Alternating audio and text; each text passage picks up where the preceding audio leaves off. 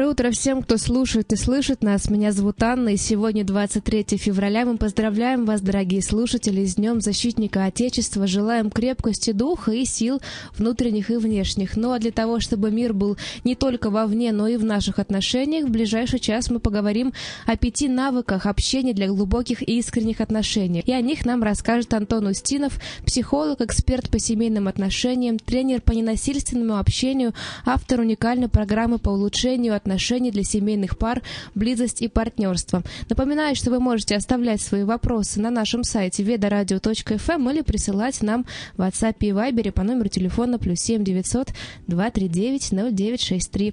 Ну а я приветствую нашего гостя. Доброе утро, Антон. Анна, доброе утро. Присоединяюсь к вашим поздравлениям всех слушателей, наших участников эфира. Всех с праздником. Спасибо большое, что вы сегодня с нами, что мы можем поговорить на такую важную тему о навыках, которые помогут улучшить наши отношения. И я думаю, для начала, чтобы познакомиться с вами, хочется у вас узнать, как же вы пришли в психологию. Да, спасибо за вопрос. На самом деле, даже не столько я пришел в психологию, сколько она пришла в меня. Наверное, практически с самого молодого возраста, лет 16, а сейчас мне 35, я начал интересоваться глобально, зачем мы живем, в чем высшая цель жизни человека. И это меня приводило в разные практики, к разным книгам, к разным людям. То есть я очень долгое время экспериментировал с собой, проводил разные практики, занимался саморазвитием, даже был этап жизни, 6 лет, когда жил в монашеском укладе жизни, занимался несколько часов в день медитацией, духовной практикой, изучал священное писание. И после этого для меня оно как-то очень естественно родилось, что это то, чем мне не надо себя заставлять заниматься. Это мой естественный живой интерес, не просто самому в этом разбираться и идти этим путем внутреннего развития сознания, развития духа. Потому что психология, она неотделима от пути развития человека. Но мне не менее, может быть, даже еще более интересно помогать в этом другим людям. Поэтому я начал изучать уже конкретные практические инструменты для работы с людьми, применения на практике, такие как ценностно-ориентированная психология, техника возврата управления, эриксоновский гипноз. Много-много подходов, которые действительно помогают глубоко, качественно людям преодолеть какие-то сложности. Если коротко, то так. Это всегда интересно общаться со специалистами, призвание которых их самих нашло. И интересно узнать у вас, почему вы именно с семейными парами решили работать. Это такое необычное направление психологии, точнее, одно из самых непростых, мне кажется. Совершенно точно. Это действительно одно из самых непростых направлений, но это то, куда меня тянуло. И в какой-то момент, когда я анализировал себя и искал свою специализацию, на чем мне сконцентрироваться, я посмотрел на свою жизнь и понял, что я с самого детства, начиная со школы, выступал в такой роли то миротворца, то переводчика. Да, помогал людям договориться, понять друг друга. Если кто-то дрался, я их разнимал, говорил: ребята, давайте жить дружно. Я это делал, когда меня не просили. Кто-то мне в глаз в один момент в школе заехал. Я пытался помирить своих родителей, когда у них были какие-то конфликты. Мне говорили: не лезь, яйца курицу не учат. И они были правы, конечно. Но это что-то, что каким-то естественным образом проявлялось. Я просто это заметил и понял, что если это использовать с теми, кто хочет и готов принимать эту помощь, то от этого все только благо получат. Поэтому сейчас уже более 3 лет я специализируюсь на работе именно с семейными парами, помогая и решать кризисы, сложности и возвращать яркие чувства, романтику в отношении, особенно спустя 5-10 лет. И в целом ко мне часто приходят пары, у которых нет каких-то серьезных проблем, но они хотят идти дальше, идти в глубину. И таким парам я помогаю выходить на новый уровень понимания, доверия, близости, партнерства в отношениях. Примерно так это выглядит. Я тогда думаю, что с сегодняшнего дня мы тоже уже сможем сделать определенные шаги, вот прослушав то, что вы нам расскажете. И наверняка у вас были какие-то необычные случаи, клиенты, может быть, какие-то тяжелые случаи. Интересно узнать, с какими тяжелыми, сложными случаями вы работали.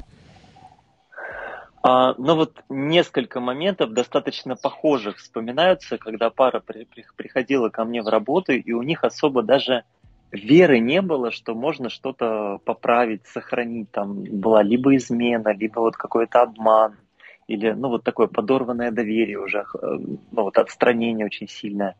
Прям несколько похожих один на другой случай с разными причинами того, что такая ситуация возникла.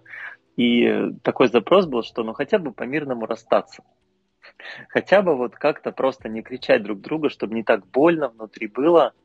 И буквально вот спустя 3, максимум 4 месяца происходило удивительное преображение, от которого и они были в шоке, и я был в шоке, потому что каждый раз это какое-то чудо, удивление, хотя уже понятные технологии, процесс, как все это делать и на чем делать акцент. Вот, и в конце они говорят, мы вообще-то хотели как-то по-мирному закончить, а тут у нас вообще новая любовь, узнаем друг друга заново, и спасибо тебе большое. Ну вот, такие случаи, это, конечно, для меня это все равно, вот я каждый раз радуюсь, как в первый раз, когда такое происходит. Да, действительно, это очень радостно, когда сохраняются семьи. И возвращаясь к сегодняшней нашей теме «5 навыков общения», мне кажется, есть какой-то основной принцип, и, насколько я знаю, это принцип ненасилия, да, и тогда хочется от вас услышать, что же такое ненасильственное общение. Мне кажется, именно на основе этого мы сегодня пойдем в нашу тему. Да, Ань, совершенно верно. Вот мы будем говорить все про и вокруг ненасильственного общения. Это такая модель коммуникации, которая позволяет общаться без совершения насилия. Что такое насилие в общении? Это когда мы пытаемся человека что-то заставить делать, получить что-то для себя. То есть мы как бы лишаем его воли, свободы выбора, права на его точку зрения. Да? Может быть, мы хотим уничтожить его мнение, доказать, что он не прав. То есть привести его к этому. И это все такое насильственное общение, в котором проявляется отстранение, отчужденность. И, ну, то есть все не удовлетворены. Даже если кто-то внешний результат получает, то это не приводит к близким по-настоящему открытым, доверительным отношениям. Я в целом, на самом деле, хочу эту тему актуализировать, потому что работая с парами, один из процессов, который я с ними провожу, это помогаю освоить вот эти навыки коммуникации. И на самом деле сегодня мы будем говорить прям такой о просто жизненно необходимой базе, которую, если люди не освоили, то нет вообще никакого смысла и говорить о том, что вот мы не сошлись характерами, у нас что-то не получилось, чувства прошли. Нет, зачастую 50, а иногда и больше процентов проблемы от нехватки этих навыков коммуникации. Это то, что создает близость, это то, что позволяет договариваться, это то, что позволяет легко выходить из каких-то спорных, противоречивых ситуаций. И, по сути, эти навыки мы обозначили тему как вот для глубоких искренних отношений, да, говоря, но это не только про пары, про семейные отношения, это про общение с детьми, это про общение с друзьями, про общение с коллегами, если у вас свой бизнес. Это те навыки коммуникации, которые ну, просто позволят вам выйти на новый уровень. Не просто общения с людьми, но и результатов, к которым вы хотите прийти. Да? Потому что есть такая фраза «качество жизни – это качество наших отношений». Лично мне она очень сильно импонирует. Я ее прям разделяю, такой вот, часто вспоминаю об этой фразе. Да?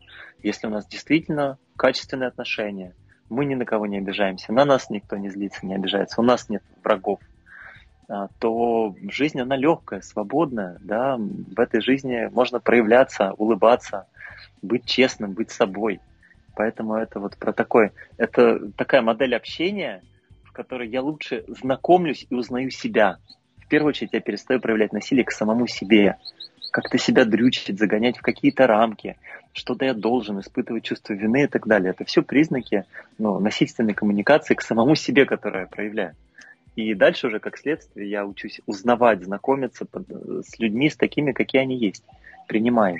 Это открывает, конечно, удивительные возможности и в паре для отношений, и вот, как я говорил, для других контекстов отношений.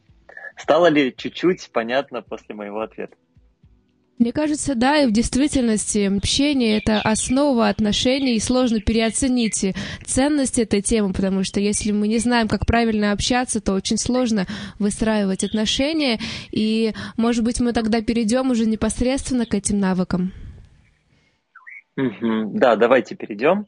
Я хочу сказать для всех, кто слушает, мы приготовили для вас подарок по случаю праздника и по случаю этого эфира.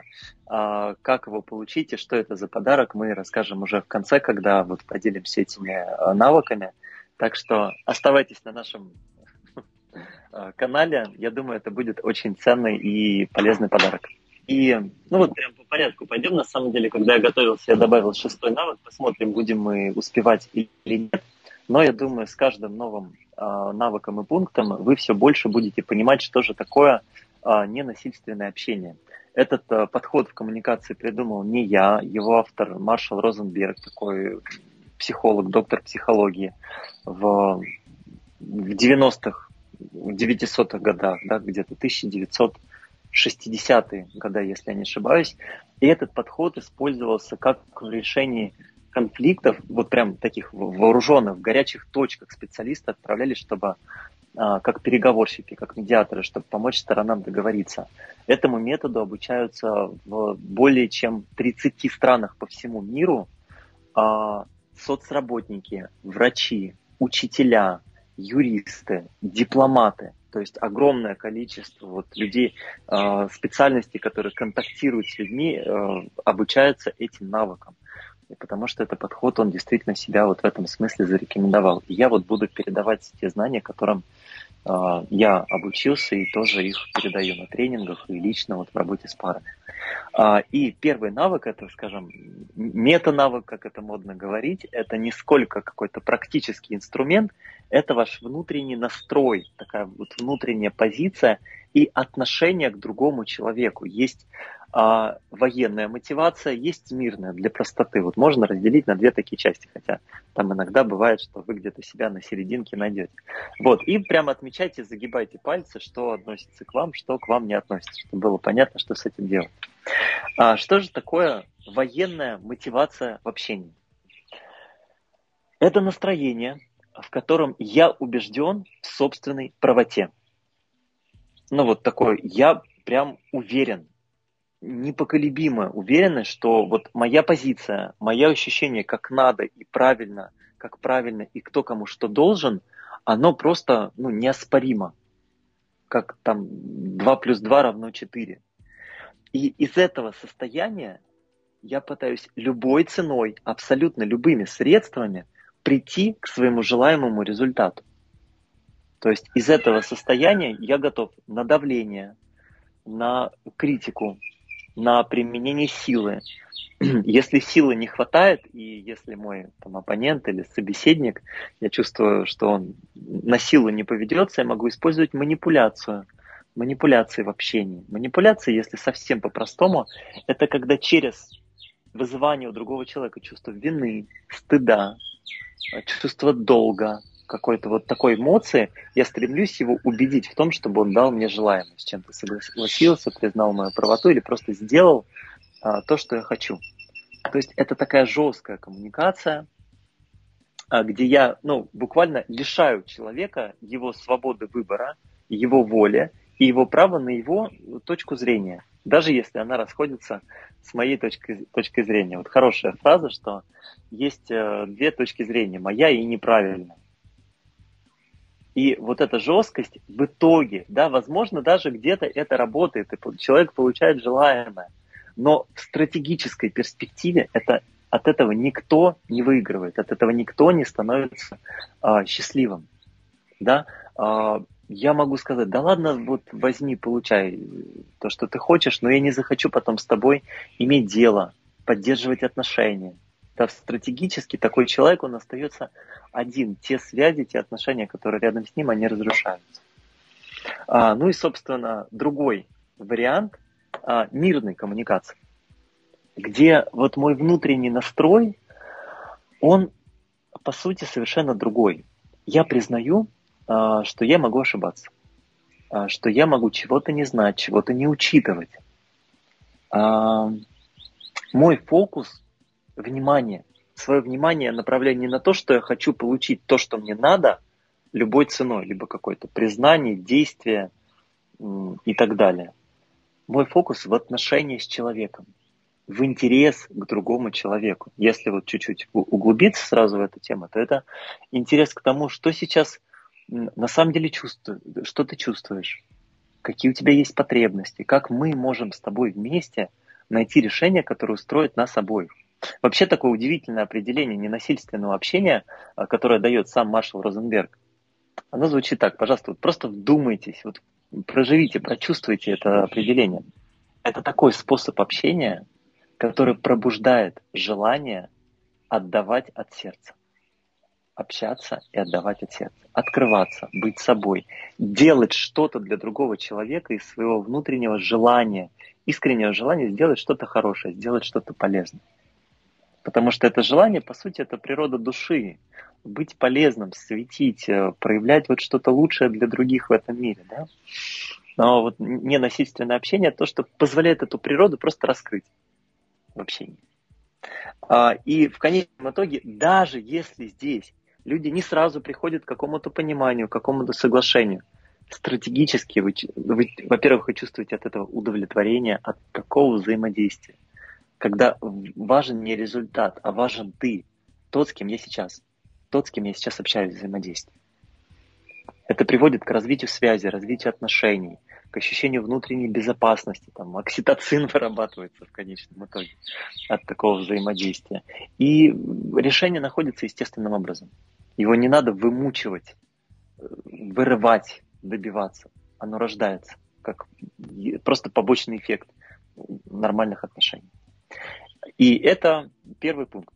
Как можно прям вот продиагностировать, если того, что я сказал, недостаточно, да, если есть еще какие-то сомнения, если в своих словах вы используете то, что я прав, я знаю, как надо, ну вот такое догматичное, безапелляционное, либо я хочу внушить человеку чувство вины, или там, как тебе не стыдно, с детьми, кстати, это тоже может вот таким образом происходить, да? Если я говорю, ты должен что-то, вот применяю в языке вот это, там, женщины должны быть такими, или мужчины должны дарить цветы на 8 марта. Ну вот, представляете, Аня, вот каково мужчине дарить цветы на 8 марта любимой женщине, когда он чувствует, что он должен это сделать. Не когда он может порадовать свою любимую, а когда это воспринимается как долг. Мало радости от этого. Ни ему, ни ей. Согласны? Да, абсолютно. Так, ну, это вот первый пункт, первый навык, который я хотел озвучить. Он не такой простой в том, чтобы вот прям взять и вот так вот по щелчку пальцев переключиться, но первый шаг – это честно заметить у себя вот эти тенденции, признать их и выбрать двигаться вот в сторону такой гибкости, да, большего фокуса внимания на контакт с другим человеком вместо того, чтобы любой ценой добиваться своего в этих отношениях. Ань, дайте, пожалуйста, обратную связь, насколько это отзывается. Может быть, у вас какие-то мысли на эту тему возникли? Вы знаете, мне кажется, для нас тут важно понять систему. Вот мы сделали первый шаг, но чтобы он лучше у нас усвоился, может быть, мы просто пойдем дальше? Хорошо. А как лучше вот в диалоге все это говорить? Или мне вот сейчас прям все сразу рассказать, все эти пункты, и потом их обсудить? Как вы думаете? Мне кажется, вам лучше их раскрыть, а потом, если возникнут вопросы, мы будем уже уточнять нюансы. Хорошо. Если у вас по ходу тоже будут возникать какие-то вопросы, сомнения, что-то еще, тоже задавайте, говорите. Я думаю, в диалоге это будет еще более объемно получаться эту тему раскрывать. Ну что же, мы двигаемся дальше. И второй навык общения для глубоких, для искренних отношений – это навык прояснения реальности. Что это значит? Это значит, что есть условно говоря, факты той реальности, в которой мы живем. Мы видим солнце, сейчас идет дождь, температура минус 10 градусник показывает. По сути, это то, что можно зафиксировать на камеру видеонаблюдений. Такая объективная реальность. Но вместе с этим внутри каждого человека находится студия Голливуд, которая определенным образом интерпретирует, объясняет любые события объективной реальности. Например, сегодня плохая погода. Вот погода, она по факту плохая, да неизвестно, для кого-то плохая, для кого-то хорошая. В общем, все, о чем можно спорить и не соглашаться друг с другом, это мои интерпретации той реальности, в которой мы живем. Один скажет, плохая погода, да не, отличная, да какая отличная вообще, ужасная просто, хуже не придумаешь. А если я скажу, сегодня на улице лужи, ветер, даже не сильный ветер, а ветер до 10 метров в секунду, я это там почувствовал и видел, передавали по радио, и такие прям темно-серые тучи. С этим гораздо сложнее спорить. В принципе, если постараться, можно, но гораздо сложнее. И вот у каждого эта реальность интерпретируется по-своему, потому что у нас есть определенные органы восприятия, есть прошлый опыт, какие-то внутренние программы, уязвимости. Если человек... Давайте пример такой. Я даже свой пример приведу. Вот вы идете, и кто-то рядом с вами громко посмеялся. Ну вот где-то за спиной у вас, вы что-то там делаете, чем-то занимаетесь, и где-то за вами громко посмеялись. Задайте себе вопрос, что я вот почувствую, какой вывод внутри я сделаю? Это может быть просто ребята навеселе, у них хорошее настроение. Либо же, наверное, пьяные, просто пьянь какая-то, напилась, там ржет. Либо же могут возникнуть мысли, это, наверное, надо мной смеются. Я как-то неуклюже двигаюсь или как-то смешно выгляжу, или что-то со мной не в порядке. Я помню, у меня какой-то период жизни, прям вот несколько лет, когда кто-то рядом со мной смеялся, я не видел, кто это. У меня первая мысль – это надо мной? Это со мной что-то не в порядке? Потому что у меня в детстве был опыт, когда надо мной смеялись. И я его с собой вот так вот носил, и в какие-то моменты он у меня снова и снова рождался. Хотя это было очень и очень далеко от той реальности, в которой я находился. Этим людям вообще никакого дела до меня в 99% случаев не было. И вот эта история... Ань, дайте обратную связь. Понятно пока, куда я клоню, о чем говорю? Да, мне кажется, вполне понятно. Угу. И вот представьте, как эта история может развиваться в отношениях. Между двумя людьми, мужчина и женщина, они встретились, они живут вместе. И муж говорит, я приду домой в 7. В 7:10 нету, в 7:30 нету. В 8 часов заходит в дверь. Что за это время может произойти у жены, которая его ждала? Если нету вот этой травмы, брошенности, ненужности вот этого внутреннего состояния, то все нормально. Наверное, он задержался, у него на работе какие-то дела были. Если внутри я живу в состоянии недостатка самоценности, какой-то уязвимости, у меня был опыт, что меня, ощущение ненужности, меня оставили где-то. В первую же минуту, а еще и заранее, я буду чувствовать, что, наверное, я ему не нужна. Наверное, он развлекается с друзьями. Или вообще он какую-то другую себе нашел. То есть прям вот это развивается. Представляете, с каким лицом встретит мужчину, который просто на работе задержался, например, или там в аварию попал, или там бензин кончился, в 8 часов вечера. И она на него смотрит в позе сахарницы, руки в боки, локти в стороны. И у него свой процесс запускается в этот момент. Так, я тут пашу с утра до ночи, все делаю, а меня не ценят, не благодарят, не признают, вечно чем-то недовольны. Сколько можно? Она просто меня эксплуатирует, а я несчастная жертва.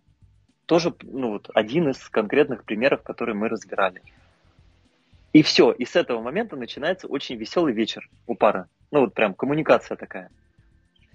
Очень далеко не насильственная, а очень даже насильственная, когда каждый начинает защищаться, оправдывать, обвинять, критиковать, предъявлять претензии и так далее. И проблема в том, что вот эти внутренние восприятия, интерпретации, они накладываются и усиливают вот это состояние друг друга. Это просто как такая воронка, как такой вот, который раскручивается сильнее, сильнее, сильнее, и просто происходит скандал. Если вот пара не использует этот навык прояснения реальности. Первое, важно очень четко понять, что есть какие-то факты. Факт, ты сказал, ты мне написал в WhatsApp, что придешь в 7, а ты зашел домой в 7:55. Это факт. Да, вот один и другой. Теперь вторая часть этой истории – это мои интерпретации. Это моя внутренняя вот драма, которая за эти 55 минут развернулась. Ты с кем-то, ты с другой или ты с друзьями, я тебе не нужна, у нас все хреново в отношениях и так далее, и так далее. Это интерпретация. Вот этот, во-первых, внутренний, просто внутренний навык отделять одно от другого. Очень, ну вот такой для продвинутых задачка, это в целом безоценочное мышление. Когда просто есть то, что есть, как оно есть, без каких-то оценок, без интерпретации. Но это прям очень высокий уровень сознания, безоценочное сознание. Сейчас я говорю о том, с чего вообще начать, как к этому подойти. Это разделять первое и второе, прояснять эту реальность. Как это может быть на практике? Я сейчас постараюсь, ну вот прям максимально практично, чтобы это было, чтобы вы могли этим пользоваться, чтобы вы могли это применять. У вас, ну вот, опять же, если встать на место этой женщины, которая час, у нее вот эта драма внутри проигрывалась, да? И с этим очень сложно что-то сделать. Если вот вы знаете этот навык прояснения реальности, вы можете сказать: дорогой, ты вот мне сказал, что придешь в 7, ты пришел в 7:55, я за это время столько себе напридумывала, я успела позлиться, поругаться с тобой, почувствовать себя ненужной, брошенной. Мне даже причудилось, что ты там с другой с кем-то общаешься или там променял меня своих друзей. Это вот как бы я столько себе всего придумала, помоги мне вот как бы в этом разобраться, как-то успокой меня. Скажи, как оно на самом деле у тебя было. И когда я это говорю таким образом, я вот прям иногда в слова говорю, мне приглючилось. Я допускаю, что я глючу, что все мы глючим. Что вот мои эти истории – это не объективная реальность. Причудилось, приглючилось, сразу становится гораздо легче. Согласитесь. Если я не так серьезно к этому отношусь, к этим своим выводам, историям и внутренним драмам. И второй момент – это позволяет другому человеку, вместо того, чтобы начать на это, атаковать, оправдываться, защищаться, ему гораздо легче почувствовать: так, я здесь ни при чем, со мной все в порядке. Мой любимый человек обращается ко мне с вопросом или за помощью. Становится гораздо проще пойти навстречу. Сказать: да ну что ты, дорогая, я просто задержался, я даже, мне из головы вылетело, что я тебе это написал, там меня начальник задержал, столько всего было. Фух, ну все, спасибо тебе большое, пойдем, я тебя накормлю там ужином. Все, потенциально конфликт решен. И вот эта способность не бороться за эту правоту, да, у кого история правдивее, а просто у меня вот так, у тебя вот так, нормально. Две точки зрения, они обе имеют право на существование. Все, можно выдохнуть и дальше жить спокойно. Это вот тоже такой навык, один из первых, который я помогаю освоить, прям вот на практике, с конкретными фразами, с таким с внутренним правильным настроем, который, опять же, суть в том, что я могу глючить. Все то, что я себе придумал или придумала, может оказаться очень далеко от той реальности, которая есть у другого человека. Так, смотрю. Ну, в общем, да, чтобы не происходило такого вот боя с тенью, очень важно отделять внутри факты от историй у себя. И второе – это идти в коммуникацию и спрашивать, как у тебя, как ты воспринял эту ситуацию, что, на какие факты ты опираешься и как у меня. И это прям позволяет разрешать большое количество, нейтрализовывать да, не доводить до конфликта. Есть ли по этому пункту, может быть, какие-то примеры, вопросы, обратная связь? Вы знаете, очень... С точки зрения женщин, как это воспринимается, то есть иногда сложно именно с эмоциями нашими справиться. Вот пришел нам такой комментарий: можно говорить факты с таким каменным лицом, что тошно станет, тоже с чувством обвинения. То есть как правильно это делать, как правильно выдавать факты, мне кажется, здесь не только внешняя составляющая важна, но и какой-то внутренний посыл. Совершенно верно. Совершенно верно. И здесь включается и первый навык, который мы говорили, вот такая мотивация, да, нежная на контакт. И третий, следующий. Потому что, вообще модель ненасильственного общения, она состоит из четырех шагов. Первый – это факты, второй – чувства, третий – потребности и четвертый – искренняя просьба. 4 шага. По сути, сейчас мы в таком виде это и разберем. И как раз третий навык, о котором я хочу рассказать, это будет ответом на тот вопрос, который задали в комментарии. А это говорить о своих чувствах и о своих потребностях. Очень часто, особенно у мальчиков, но у девочек тоже, есть запрет на проявление своих чувств. Да, когда мальчику говорят, что ты как тряпка плачешь, соберись. И тому подобные фразы формируют внутри понимание того, что мужчина вообще не должен проявлять эмоции. Это приводит к тому, что он сам в себе их куда-то запихивает и отключает. И когда женщина начинает проявлять эмоции по своей природе, более эмоциональное существо, более такое поточное, она может быстро что-то проявить, потом это очень легко вернется в такое спокойное русло. То есть мужчина начинает шарахаться от этих эмоций, чувствует, что это его обвиняют, что с ним что-то не в порядке и так далее. И начинает, конечно же, защищаться и реагировать, как будто бы ему претензии выражают. Как это происходит, если я умею выражать свои чувства и потребности?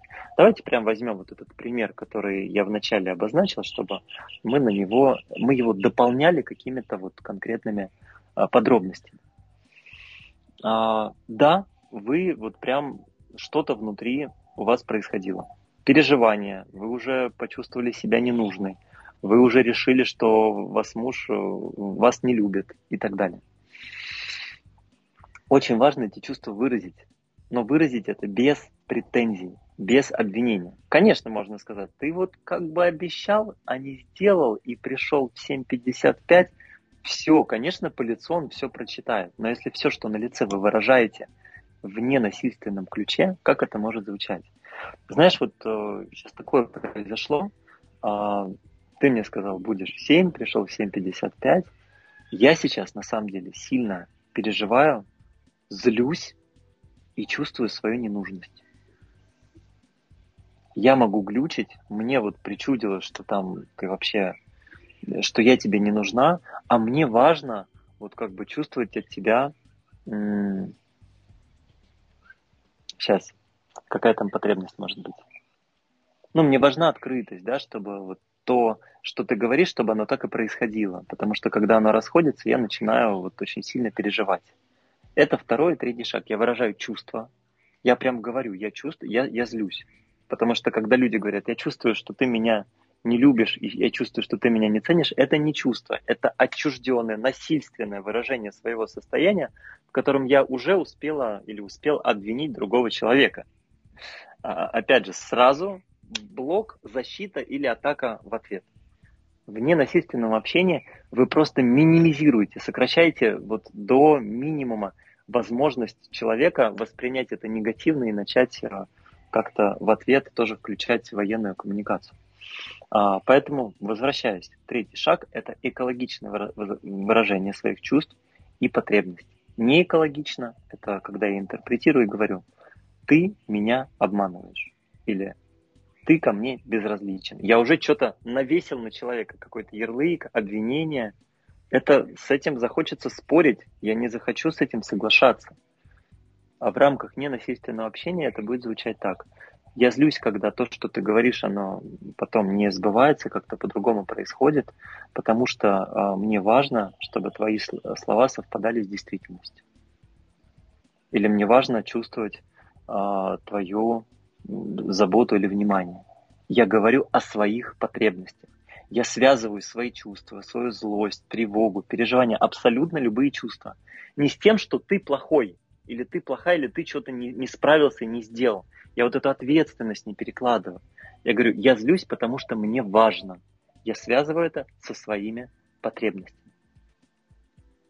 Это гораздо проще услышать, принять и сделать шаг вам навстречу. А вот кто писал вопрос, дайте, пожалуйста, обратную связь, насколько это отвечает на этот вопрос, насколько это для вас сейчас звучит практично. На самом деле существует огромный спектр чувств и потребностей. Да, вот я делюсь с теми людьми, с кем работаю, там два листа А4 с чувствами. Радостный, в восторге, ликующий, приподнятое настроение, воодушевленный, интересующийся, грустный, печальный, раздраженный, в отчаянии, безразличный. Ну, то есть перечислять можно очень много и много. Очень часто я сталкиваюсь с проблемой, что люди не могут определить и назвать свои эмоции. Поэтому вместо того, чтобы мы ими осознавали и управляли, эмоции управляют нами.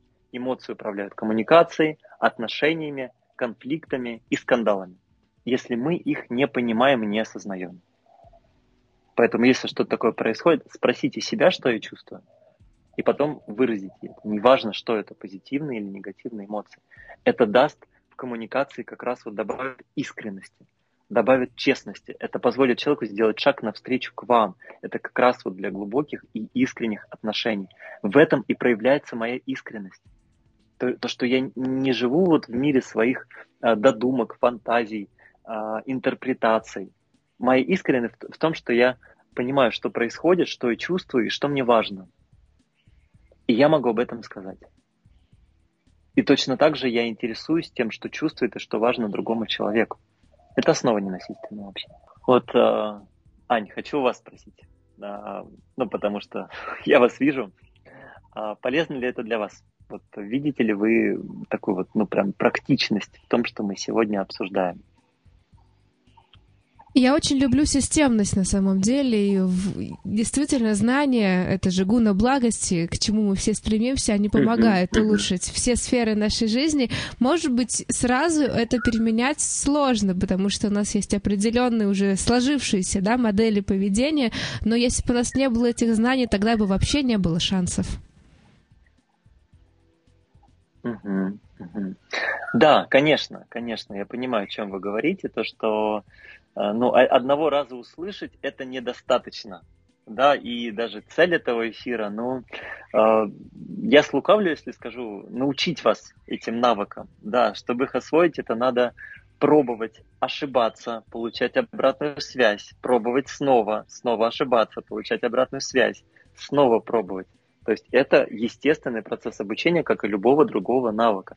Но те, кто в это идут и осваивают, они получают невероятно ценные плоды и в отношениях, и в других сферах жизни. Мне вот говорят пары, с кем я работаю, что, Антон, даже на работе как-то стали больше ценить, чаще спрашивать моего мнения, и там где-то продвижение люди получают, или могут лучше организовать работу своего персонала, если это предприниматель.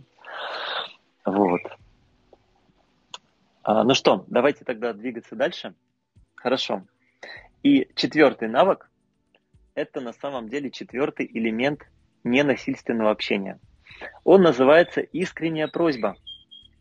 Когда я озвучил свои наблюдения, факты реальности, свои чувства, когда я понимаю, какие потребности за этим стоят, самое время, опять же, в первую очередь для самого себя понять, а что я хочу. В чем сейчас я нуждаюсь? Какие действия, слова или реакция другого человека, или вот даже шире можно посмотреть, удовлетворят эту потребность, успокоят мои эмоции, сделают мою жизнь лучше, обогатят как-то мою жизнь. В этом как раз и заключается искренняя просьба. И здесь тоже на самом деле большая проблема, потому что нас искренней просьбе часто не учат. И есть несколько стратегий, которые применяются. Сначала я расскажу, как, неправильно я не хочу говорить, что такое, что бывает вместо искренней просьбы. А вместо искренней просьбы бывает давление или манипуляция по отношению к себе или по отношению к другим людям. Я либо сам не понимаю вообще, чего я хочу. Это такой один возможный вариант. Если у вас так, прям пометьте. Да, я что-то тревожусь, у меня что-то там происходит, я уже могу накричать на своего партнера. А чего ты хочешь? И этот вопрос ставит человека в ступор. Как чего хочу? Он такой-сякой, не то не сделал, не так. Чего ты хочешь? Так. Ну подождите, что значит, чего я хочу? Он же был неправ, давайте разберемся. Чего ты хочешь? И в какой-то момент начинает запускаться процесс просто поиска ответа на этот вопрос. А второй момент бывает такой, что я знаю, чего я хочу, но я молчу. Потому что нас научили, что просить – это плохо. Просить – это нехорошо. Надо быть хорошей девочкой или хорошим мальчиком и ничего не просить. Это стыдно. И это закрывает перед людьми огромное количество возможностей в жизни.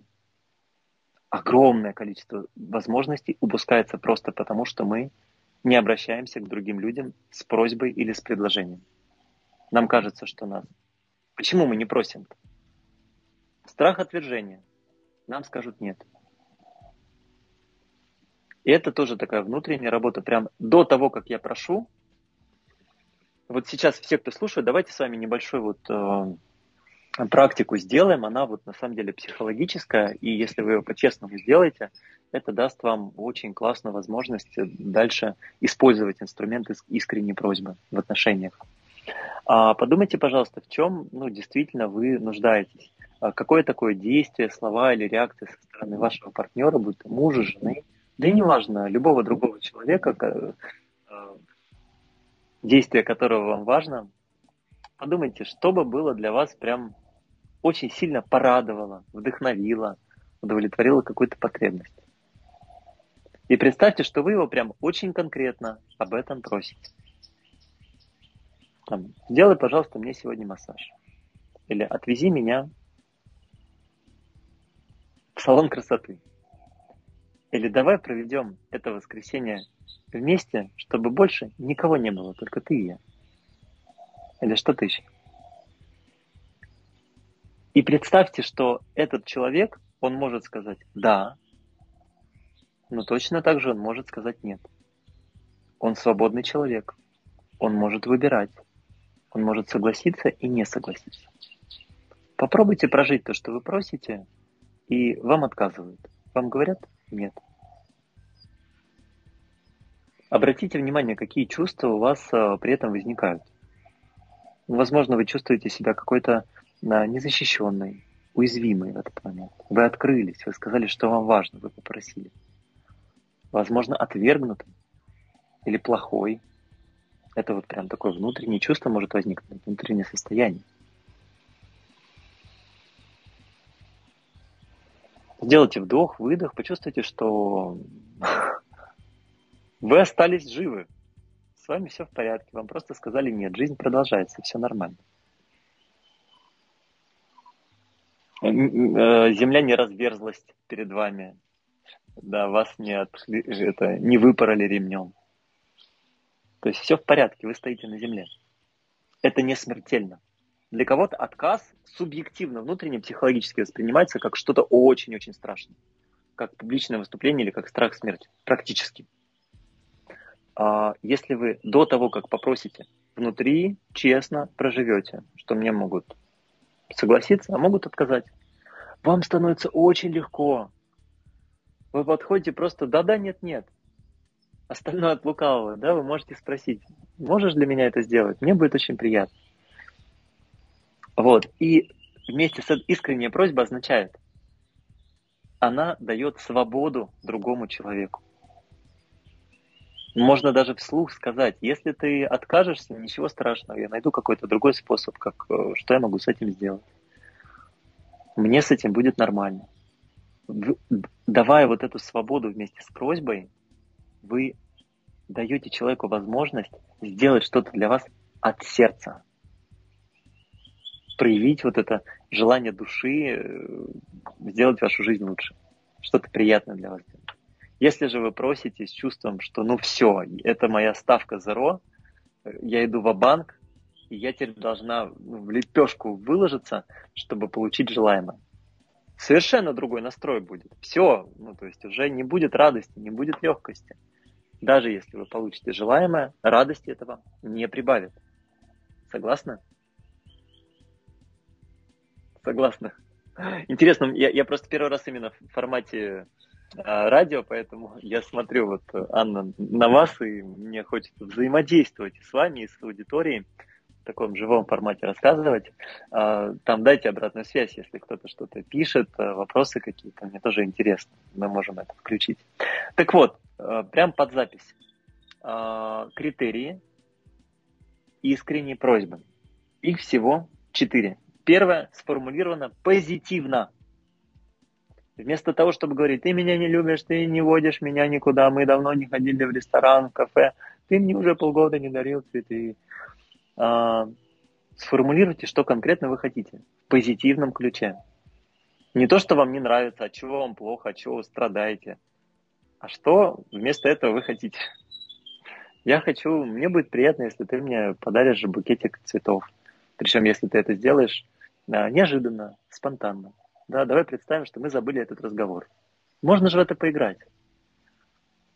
Все будут от этого рады. Второе.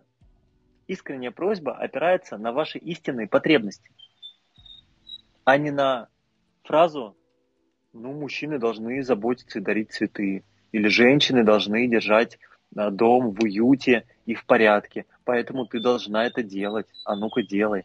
Это отчужденное выражение своей потребности. Там нету меня, как живого человека. Мне важен уют.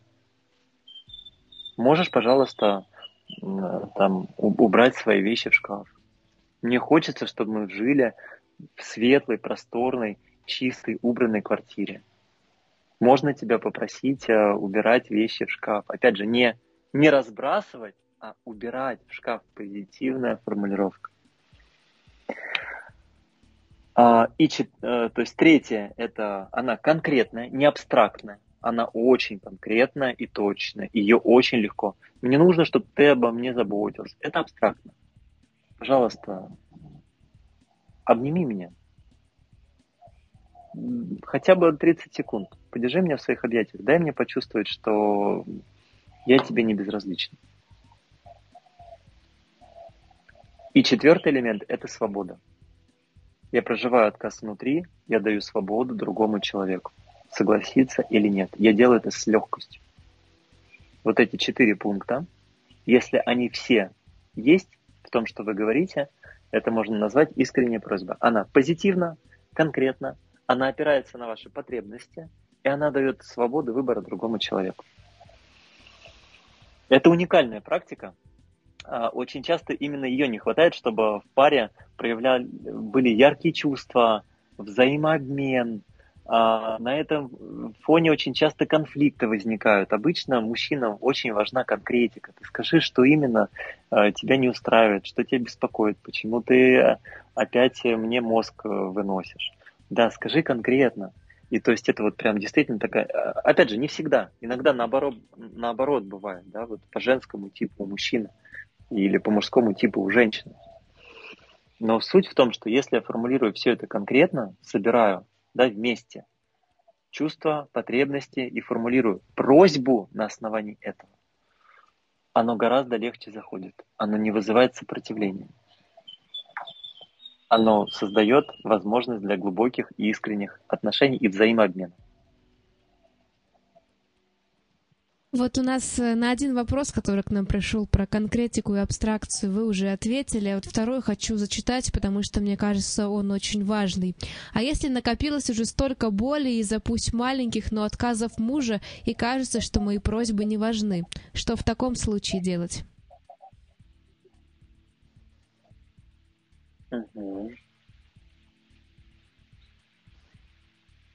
Накопилось много боли. Вот если накопилось много боли, особенно если внутри уже есть выводы такие, с тобой я никогда там, не буду счастлива, не получу то, что я хочу, или ты никогда не сделаешь то, что мне важно. Это выводы, которые формируют реальность, в которой вы находитесь. Они уже сами такие самосбывающиеся внутренние установки. Поэтому здесь, с одной стороны, даже в этой ситуации можно постепенно идти вот в искреннюю просьбу, использовать пятый навык. Кстати, так интересно, вот вопрос, он как будто бы меня переключает на следующий пункт, о котором я хотел говорить. Что там могло быть? Возможно, из-за того, что как раз просьбы были не сформулированы или сформулированы не так, было сложно их реализовывать. Либо же вы могли давать негативную обратную связь на какие-то проявления вашего партнера. То есть там подарил цветы, вам не понравились, лучше бы ты мне вообще не дарил. Куда-то пришли вместе в какой-то там кафе-ресторан, вас привел там муж, партнер, а вам не понравилось, и вы прямо открыто сказали, ну что-то фигня вообще такая, да, и у другого человека формируется такое, что когда я что-то хочу хорошее сделать, это не то чтобы не ценят, а еще и за это я получаю, огребаю потом. Мне проще вообще этим не заниматься, не проявлять инициативу. Поэтому здесь вот, чтобы это работало и вам хотелось друг для друга что-то делать, ну, во-первых, искренняя просьба, а во-вторых, позитивная обратная связь. Или другими словами, вот пятый навык – это благодарность. Вот действительно ценить то, что уже есть, ценить, какой у вас муж, ценить, какая у вас жена, говорить об этом вслух. Да, я тебя благодарю. И тоже вот это можно делать и насильственно. Да, ну ты вообще молодец. Ты у меня самый классный. Оно звучит-то неплохо. Да, но какой-то вот в этом подвох есть. Нету, опять же, здесь нету меня. Есть какая-то оценка. Ты такой. И оно не дает человеку понимания, а в чем ему развиваться, как двигаться. Это такое и как бы непонятно. Оно не создает близости. Но когда мы выражаем благодарность, опираясь на свои чувства, на свои потребности, тогда она очень конкретная, она вдохновляет, она дает обратную связь человеку, что для вас действительно важно. И позволяет, ну и дает вдохновение, желание делать это снова и снова и снова.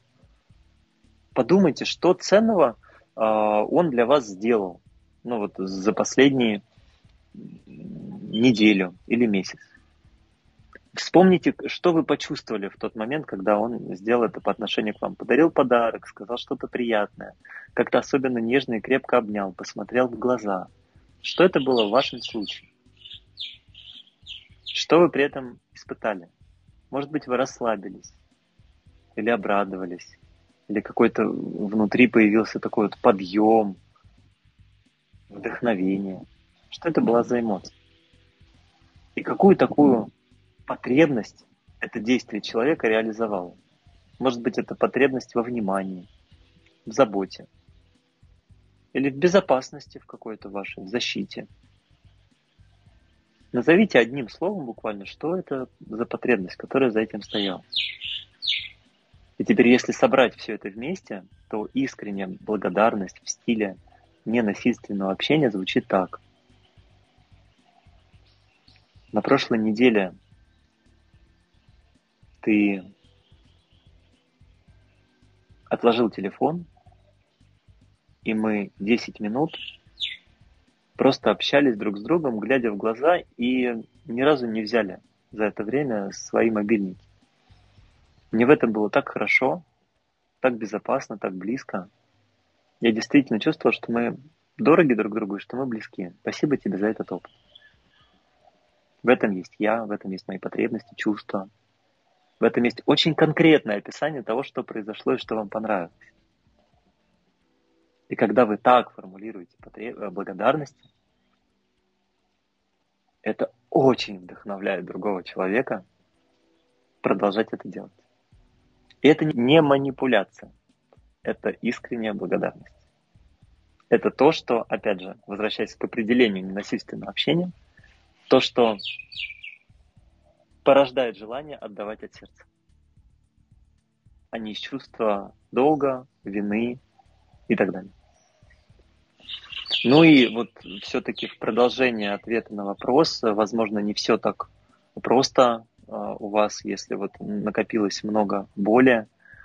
И ну, здесь такой судьбоносный на самом деле вопрос, готовы ли вы вдвоем с супругом честно говорить об этой боли и делать шаги, потому чтобы ее отпускать, отпускать обиды, отпускать эту боль или нет. Если он ничего вообще не готов делать, не реагирует на просьбы, как бы правильно вы их формулировали, и ему нет никакого дела до той боли, которую вы от этого испытываете, но то вопрос, а оно тогда ради чего? Но это честный вопрос. То есть если сейчас он к этому не готов, то готовы ли вы прожить всю жизнь с человеком, которому нет дела до ваших чувств, потребностей и желаний? Я немножко обострил, но иногда надо обострить, чтобы человек задал себе вопрос. Потому что, да, бывают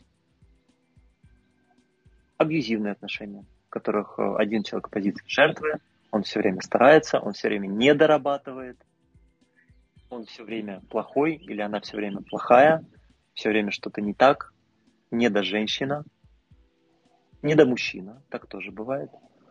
Вот. Из позиции жертвы тоже важно выходить. Я, к сожалению, еще не развил телепатию, не знаю, какая у вас ситуация, насколько она сложная, есть ли готовность у второго человека в это включаться, идти навстречу. Поэтому я разные варианты описал, возможно, это будет вам полезно.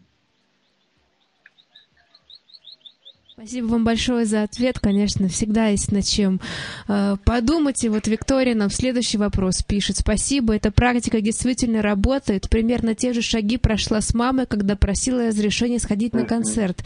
В результате наполненность от концерта была просто неземная. Наверное, потому что я пошла туда не из-под тишка, а по благословению матери. Но решаться открыть свое сердце или свое искреннее желание страшно до слез. Да, это страшно до слез. Там много живого, настоящего, уязвимого, но только в этой открытости рождается близость. И никак по-другому. Только когда мы снимаем эти доспехи того, кто прав, кто что должен, как оно должно быть, и открываем свои чувства, потребности, выражаем просьбы, происходят чудеса. Да, проявляются слезы, восстанавливаются отношения, которые были разорваны даже многие годы. Когда мы по-честному набираемся смелости говорить о том, что прямо сейчас происходит. И, кстати, вот в этот случай накопилось много боли. Что если прямо так и сказать? Знаешь, дорогой, мне дорогие наши отношения, я хочу, чтобы мы были в них счастливы, я хочу сама быть счастливой с тобой. Но вот в данный момент у меня уже очень много боли накопилось. От того, что какие-то мои просьбы, потребности не реализуются. Скажи, может быть, я что-то не так делаю, может быть, я не так о них прошу. Давай вместе в этом разберемся. Возможно, это запустит какой-то важный диалог и обратит действительно внимание на то, что происходит. Спасибо большое. Знаете, мне кажется, одна из самых непростых тем — это тема работы со страхом отказа. Вот как раз пришел вопрос об этом.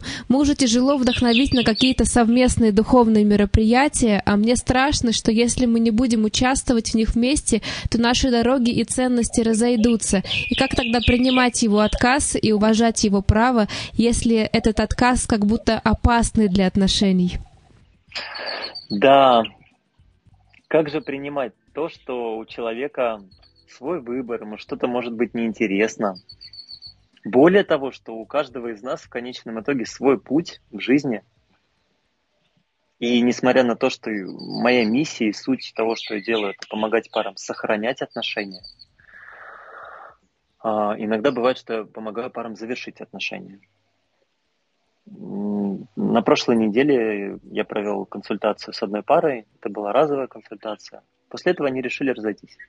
Я им этого не советовал, я это никогда не советую. Но я задавал вопрос. которые привели к пониманию того, что у нас разные пути в жизни. Нам нет смысла за это бороться. И это был очень честный выбор, выбор себя.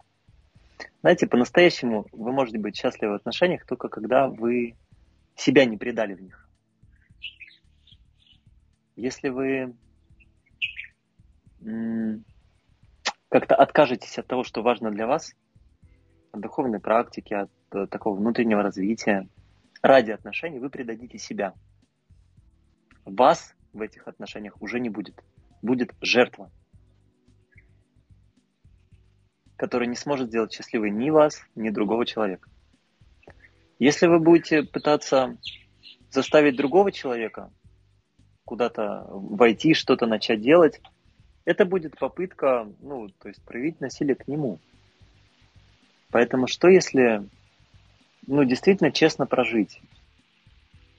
Первое, я выбираю то, что мне важно. И всегда есть вероятность, что другому человеку это не понравится. Вот он это не примет. У него есть на это право. Он не должен вас во всем поддерживать и хлопать в ладошки, и смотреть восторженными глазами. Проживите то, что вас кто-то не одобряет, и кому-то, даже самому близкому человеку, что-то не нравится, что вы делаете. Это непросто. Это вот прям такой вот внутренний психологический процесс. Я с этим тоже, с людьми работаю, я вижу, как это непросто. Я вижу, как для многих важно, чтобы меня оценили, чтобы признали то, что важно мне. И то, как тогда я смогу выдохнуть, как-то успокоиться. Но это очень временное, такое ненадежное успокоение.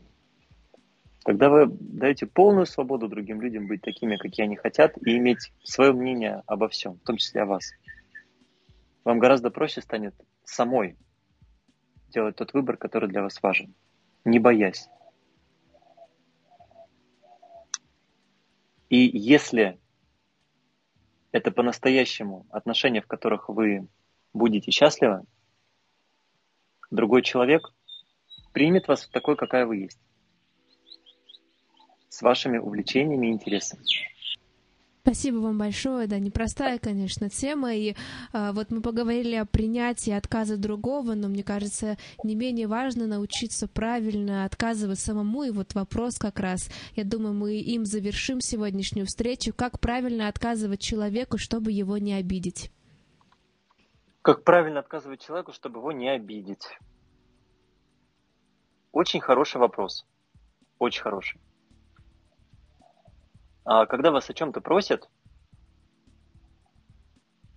первое, что важно сделать, это принять ту ценность и ту потребность, которая стоит за этой просьбой.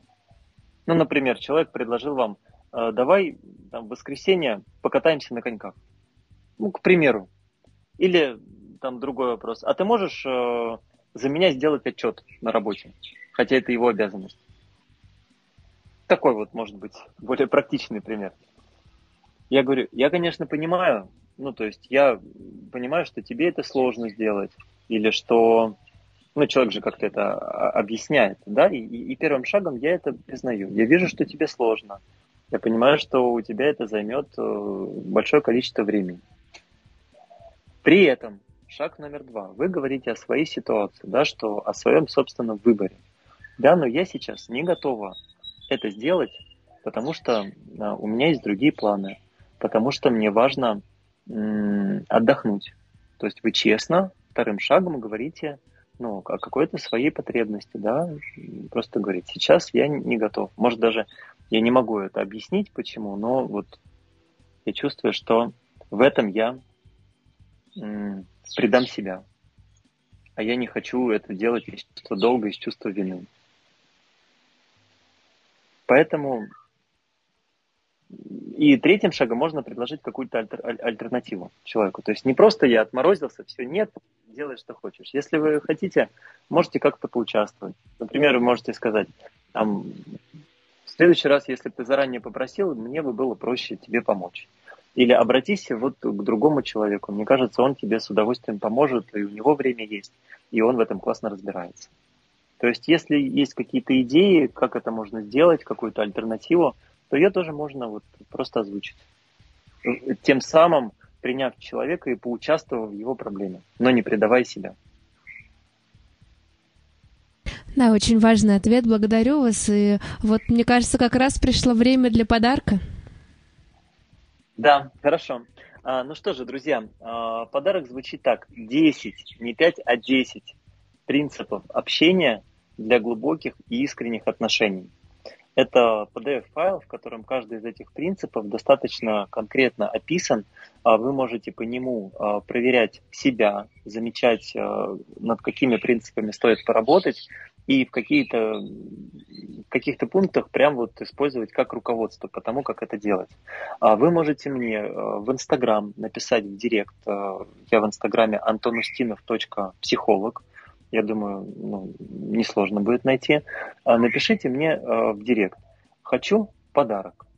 Если это произойдет вот сегодня-завтра, то я пойму, что вы с эфира. Больше этот подарок сегодня никому не дарю. И, собственно, я вам его с удовольствием пришлю. Так что подписывайтесь, пишите. Я буду рад с вами взаимодействовать. Вот, собственно, в своем аккаунте Instagram одна из главных тем, которую я освещаю, провожу иногда эфиры, посты и так далее, это ненасильственное общение. Я верю, как эта модель чудесным образом работает, какие результаты приносит. Спасибо вам за подарок и за сегодняшний эфир. Он тоже дополнительный подарок для нас. Я для себя услышала, что чтобы выйти из этой позиции жертвы в отношениях или из позиции агрессора в отношениях, нужно взять ответственность и как раз обучиться тем принципам, о которых вы сегодня нам рассказывали. Это взрослая и здоровая позиция, поэтому спасибо, что нам в этом помогли сегодня. Спасибо всем, кто участвовал, задавал вопросы, кто слушал. Я был рад быть сегодня для вас. И тогда мы говорим вам не до свидания, а до встречи через неделю. До свидания.